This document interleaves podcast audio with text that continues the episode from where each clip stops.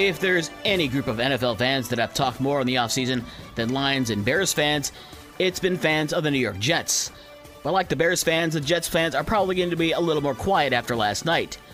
Sure, the Jets did beat Buffalo 22 16 on Monday Night Football last night in overtime on a 65 yard punt return touchdown from rookie Xavier Gipson, but the big news is what happened on the Jets' first offensive series.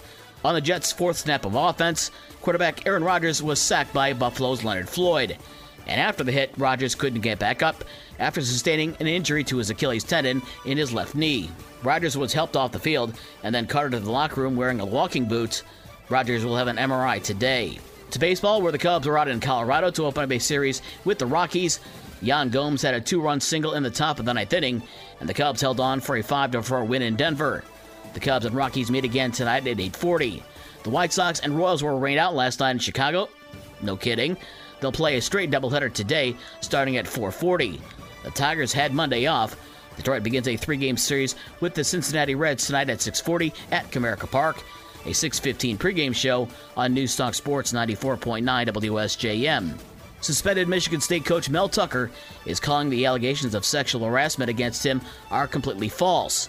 And he says the intimate phone call he had with activist and rape survivor Brenda Tracy was consensual and outside the scope of Title IX. Michigan State is home this Saturday to face 8th ranked Washington. In junior college sports today in women's soccer, Lake Michigan College is on the road at Delta College at 4:30 and the LMC volleyball team is at Jackson College at 6:30. High school sports news Lawton football coach Wade Waldrop has resigned as coach and as a teacher at Lawton High School. Made the announcement after Friday's game. Waldrop had a 41 7 record with the 10th ranked Blue Devils. Offensive coordinator AJ High will take over ahead of Lawton's game against South Haven on Friday night. Scores from last night in boys soccer St. Joe and Battle Lakeview played to a 1 1 draw. Michigan Lutheran over Buchanan 1 0. Brandywine over New Buffalo 7 2. Was Hopkins over Berrien Springs 10 2. Bridgman beat Delton Kellogg 4 2. Bangor blank Cassopolis 7 0. Saugatuck over Watervliet 2 0. Hartford with a 7 0 win over Bloomingdale. Fenville over Holland Black River 2 1. Kalamazoo Hackett over Allegan 4 0. And Lawton beat Schoolcraft 8 0. In volleyball last night, Buchanan over Lakeshore 3 games to none.